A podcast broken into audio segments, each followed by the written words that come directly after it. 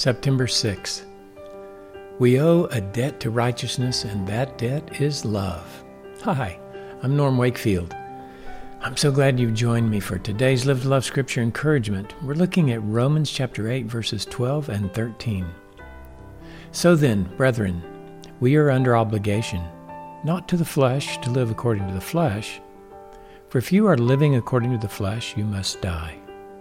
But if by the Spirit you are putting to death the deeds of the body, you will live.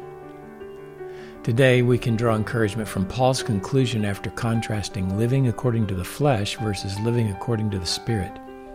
He told his Roman brothers and sisters that as a result of God's great grace given to them in Jesus Christ, they have an obligation, a debt that they owe to righteousness. I say that their debt is to righteousness because Paul made it clear in Romans 6:18 that we were slaves of righteousness. He wrote, and having been freed from sin, you became slaves of righteousness. We who have been saved by grace have been given the righteousness of Christ as a gift. His righteousness freed us from sin. Here in chapter 8, verse 10, Paul wrote, If Christ is in you, though the body is dead because of sin, yet the Spirit is alive because of righteousness. Therefore, we are slaves of righteousness. In verse 12, he stated the negative side of our obligation. We don't owe anything to the flesh. He wrote, If you're living according to the flesh, or to put it another way, if you're trying to find life by satisfying the desires of the flesh, you must die. In verse 13, Paul stated the positive side of our debt to righteousness. If we've been set free from our debt to the flesh, and we live by the power and guidance of the Spirit of God, then we have the resources to fulfill our obligation to righteousness. But what is it that we owe?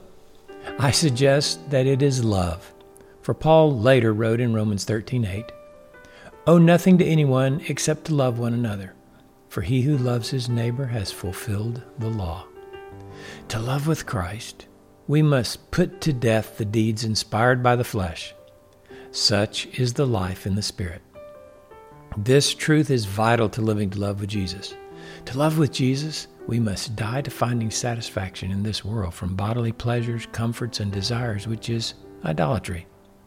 Living according to the Spirit is to find our satisfaction in this world from our relationship with Jesus and living righteously, which is another word for love.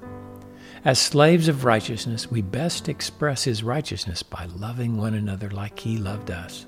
So, with Paul, we conclude that today we must put to death the deeds, the selfish deeds of the flesh, and live to God. We owe a debt to righteousness, and that debt is love. Let us love God by loving with Jesus today. I hope you'll share this podcast with friends, and also please visit our website, livetolovewithjesus.com, where you can find other resources to encourage you to love with Christ.